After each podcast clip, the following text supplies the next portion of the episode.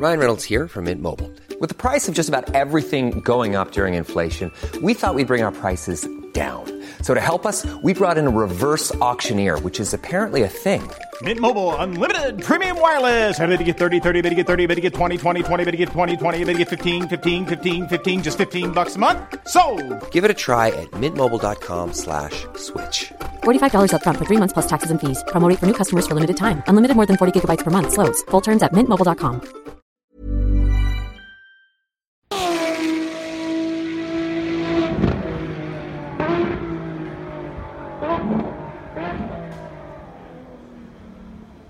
This is Karun Chandok, just back from the Bahrain Grand Prix. What a fantastic race we had. I think it was uh, the third race in a row where F1 2017 has continued to deliver a really interesting battle. No question about it. The uh, Ferrari versus Mercedes battle is going to go all the way down to the wire. But yeah, another strategic contest, lots of outside factors at play as well. So let's start from the top. Um, I think, first of all, qualifying. Valtteri Bottas getting his first pole position. I was really pleased with Valtteri. He's a really nice guy. Uh, I've known him for many years. And really, really happy for, for him to, you know, it sort of underlined that belief that Mercedes had in him to get him into the team. Didn't quite work out on Sunday for him, but we'll come back to that. Uh, the reality is, you know, to outqualify Lewis Hamilton is, um, you know, is no mean feat. So, yeah, really good effort. And, um, you know, I, he talked me through his lap on Channel 4 for those of you who watched our coverage back at home. Uh, and it was a good, really good lap. You know, a couple of little mistakes, really on the edge, but um, I think overall he should be um, pretty pleased with that. I know he was a bit disappointed on Sunday, um, but I think qualifying was a really good effort.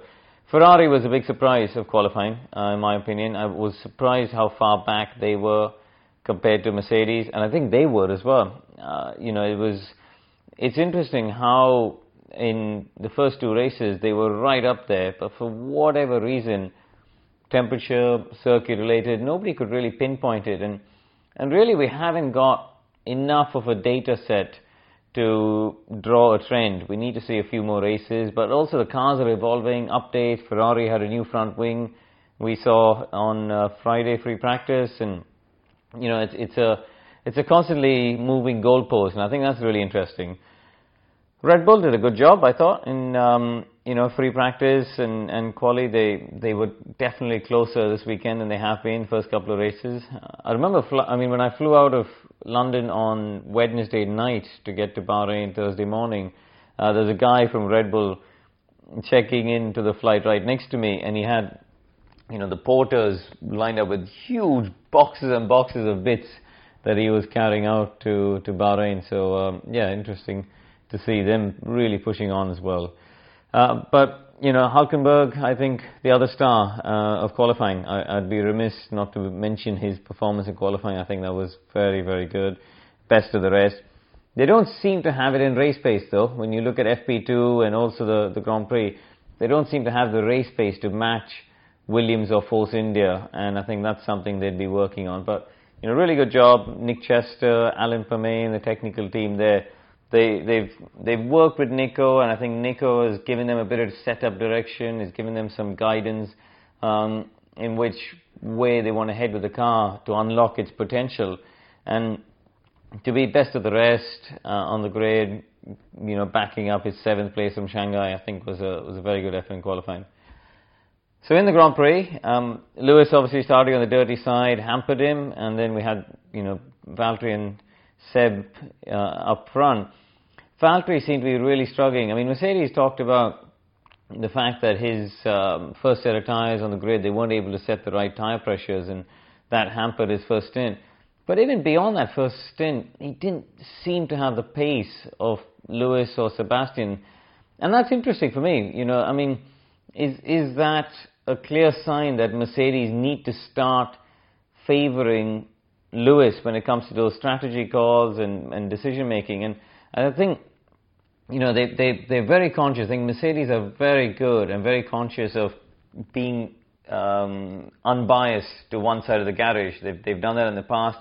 Uh, we saw Nico and Lewis. They tried really hard to be fair and equal. And I think now, though, they're in a different dynamic. They're in a different world championship battle.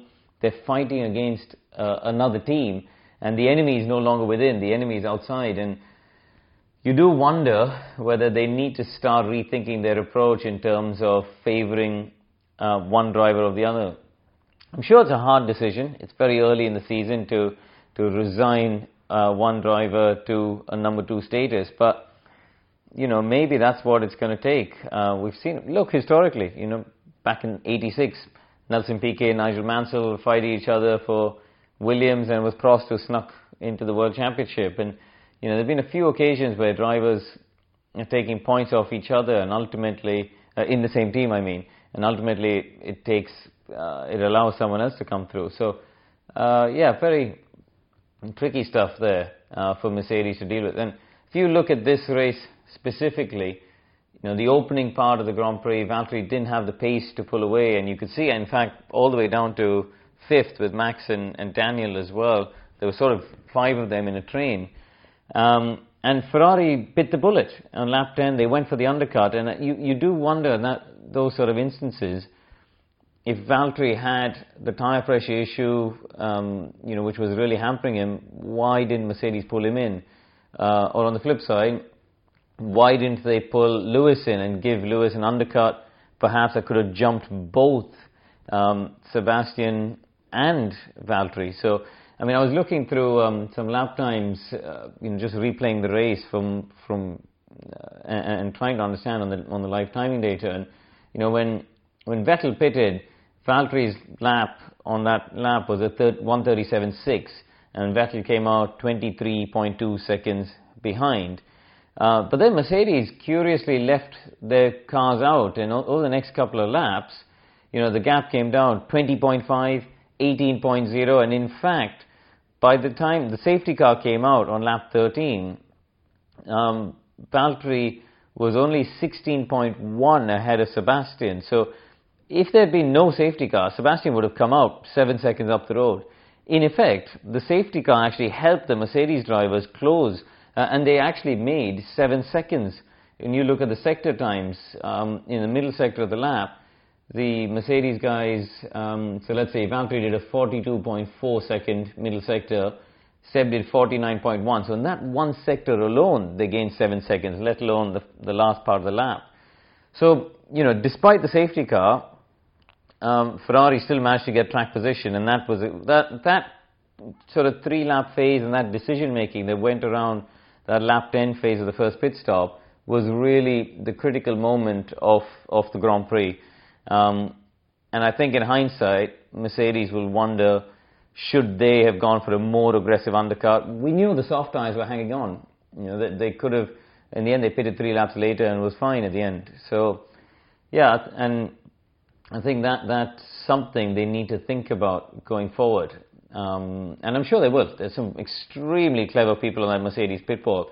James Vowles, great strategist. Andrew Shovlin, the chief engineer. Pete Bonnington, Tony Ross, the two race engineers. Some very, very clever people there.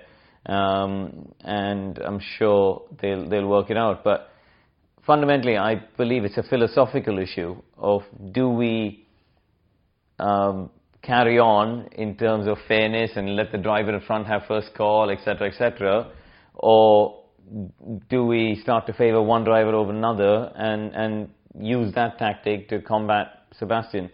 Once again, Sebastian did what he does best. Uh, when he gets out front, he's gone. You know, this is why the guy's won so many Grand Prix. He knows how to win races. He managed that gap to Lewis. I think Lewis did exactly what any racing driver in the world would have done uh, when he when he came to backing up, um, you know, Daniel into the pit lane. The mistake he made, perhaps, was not backing Daniel up enough before the the pit entry line. Um, Daniel did an interview with us on Channel 4 where he talked about the fact that before the pit entry line you can slow down, but once you cross the pit entry line in the pit lane itself, you can't slow somebody down. And when you look at the pit stop times, I'm just looking at my other screen. Um, you know, Vettel's total pit stop, pit in to pit out was 24.7. Valtteri lost time, don't forget, uh, because they had to let the traffic come past, and his was 28.3. So he lost 3.6 seconds, which in effect, because of the safety car, was actually also the difference between getting out ahead of Sebastian or not. Lewis's stop was 30.7, so that was six seconds total time slower than um, than Vettel, and and that shuffled him way out of the order. And then he got the five second penalty. But yeah, really good Grand Prix, uh, fascinating battles up front. But once again, I think further proof that Sebastian and Lewis are uh, really staking their claim to being undisputed number ones in their team. Um, Valtteri did very well to bounce back from China. I'll be interested to see how he goes from here. We know he's good at Russia. He was good there with Williams before, and we'll see. Um, so I've gone on quite a bit with the uh, with the battle at the front. Um, but just a couple of the mentions. Felipe Massa, I thought, had a very good race uh, for Williams. Lance was unfortunate. I think Carlos, will, when he watches the replay, will slightly regret that maneuver. Um, I think um, you know uh, Hulkenberg had a tough race in terms of race pace, as I mentioned before. But Checo Perez was another star for me. Um, you know, tough qualifying, got unfortunately because the yellow flags didn't get to do his last lap, knocked out in Q1. Um, but such a good race. Did a very good job in the first two, three laps, and then had good pace to go with it um, to rack up good points. So that was a, for me. He was actually uh, probably the driver of the day, Perez. He did a really good job. Um, so we got a couple of weeks away before we head back to Sochi for the next round of the World Championship. And yeah, we'll see what happens. But no question about it, Ferrari versus Mercedes is going to keep going.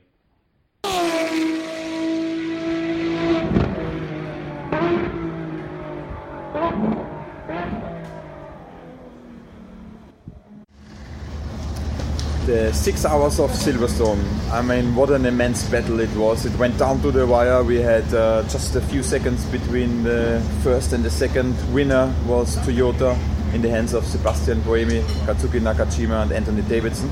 And um, I think I lost a little bit of weight through that race because we had uh, wet conditions, we had some technical issues, uh, the traffic, uh, very intense battles, and uh, an overtaking maneuver just with six minutes to go. So really uh, cool stuff. But how did it unfold? So we had the start. Uh, Toyota one and two leading the way, extremely good in the first stint, opening a gap up to six eight seconds, uh, maybe a bit more at times. But already in the end of the first stint, I could see that we couldn't pull away anymore. Uh, by then, Porsche found its rhythm and through the traffic, the net car performance um, was eliminated. It was then down a race of how to manage uh, the boost, how to manage the fuel cuts, and in the end of the day, both uh, teams have been on a similar pace. We had a similar phenomenon last year when uh, Toyota was never as good as the others in qualifying, but in the race we've been there. So we can expect really cool racing for the next few races to come. Uh, it's a very intense battle. Uh, it was down uh, to the drivers, uh, especially in rainy conditions, where we saw different strategies unfolding. We had Porsche opting for intermediate tires, uh, and uh, we from Toyota stayed with the slick tires. The reason there for that was not really a different sort of strategy we would have gone for intermediate tires if we hadn't had just uh, a pit stop two minutes before the rain started coming down. So we were on the um, dry tires, and uh, there was no choice other than for Anthony uh, to man up. Uh, he did a sensational job, kept the car on the track, didn't lose too much time, um, and it saved us one pit stop. In the end, it was a zero game. Both cars came out again uh, quite equal. Yet we had a 20 seconds uh, lead, more or less, and then came the safety car after an accident of Jose Maria Lopez, uh, who got caught out with a little wet patch in Stowe. Uh, he went to hospital, so I hope he's all okay. He's not serious. There's nothing serious, but he has pain in the back, so routine check. Uh, hopefully, Jose, you will be back with us very soon. We need you for the test actually in a few days.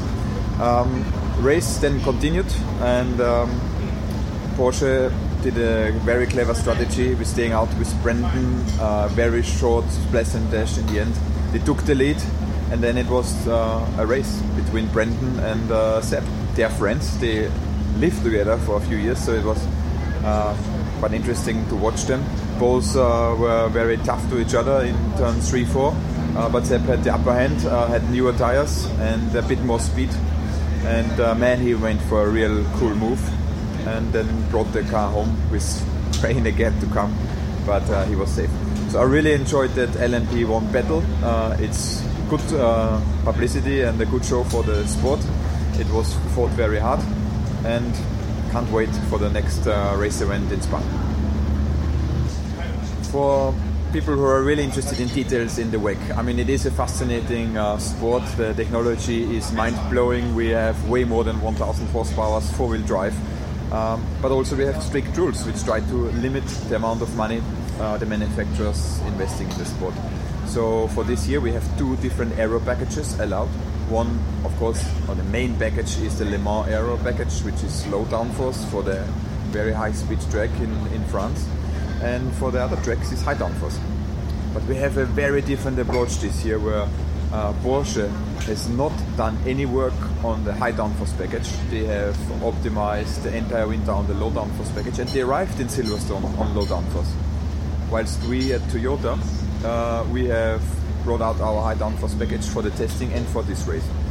Uh, that's maybe the reason as well. We had a little bit the upper hand because we had more downforce, and Silverstone, uh, with all the high speed flowing uh, um, corners, rewards the high downforce. So, yeah, that was uh, now in our hands. In Spa, it is just a track which is in between the two downforce packages, so I guess uh, the gap's going to be really tight there. Uh, Le Mans both teams will go low downforce, and then in the end of the season, very curious what Porsche will bring up uh, with the high downforce package. The reason they're doing it is they want to spend more time in the wind tunnel to optimize that package. So you can expect the championship really unfolding all throughout the, the season and uh, having a great influence on the race. And it's not just about downforce because the amount of aerodynamics you carry uh, is also the amount of drag you have influences a great deal of your fuel and fuel efficiency. More drag means you burn more fuel, so you have more fuel cuts. Um, you get faster around the corner. That, uh, however, needs less fuel. So I start to confuse you now, and it is really, really complex. So small, subtle changes do have a large effect on, on our machines, and uh, it still is also down to the drivers how he drives. So uh, please keep up to date. Uh, stay tuned on, on this blog. Um, and I'll try to explain it better next time.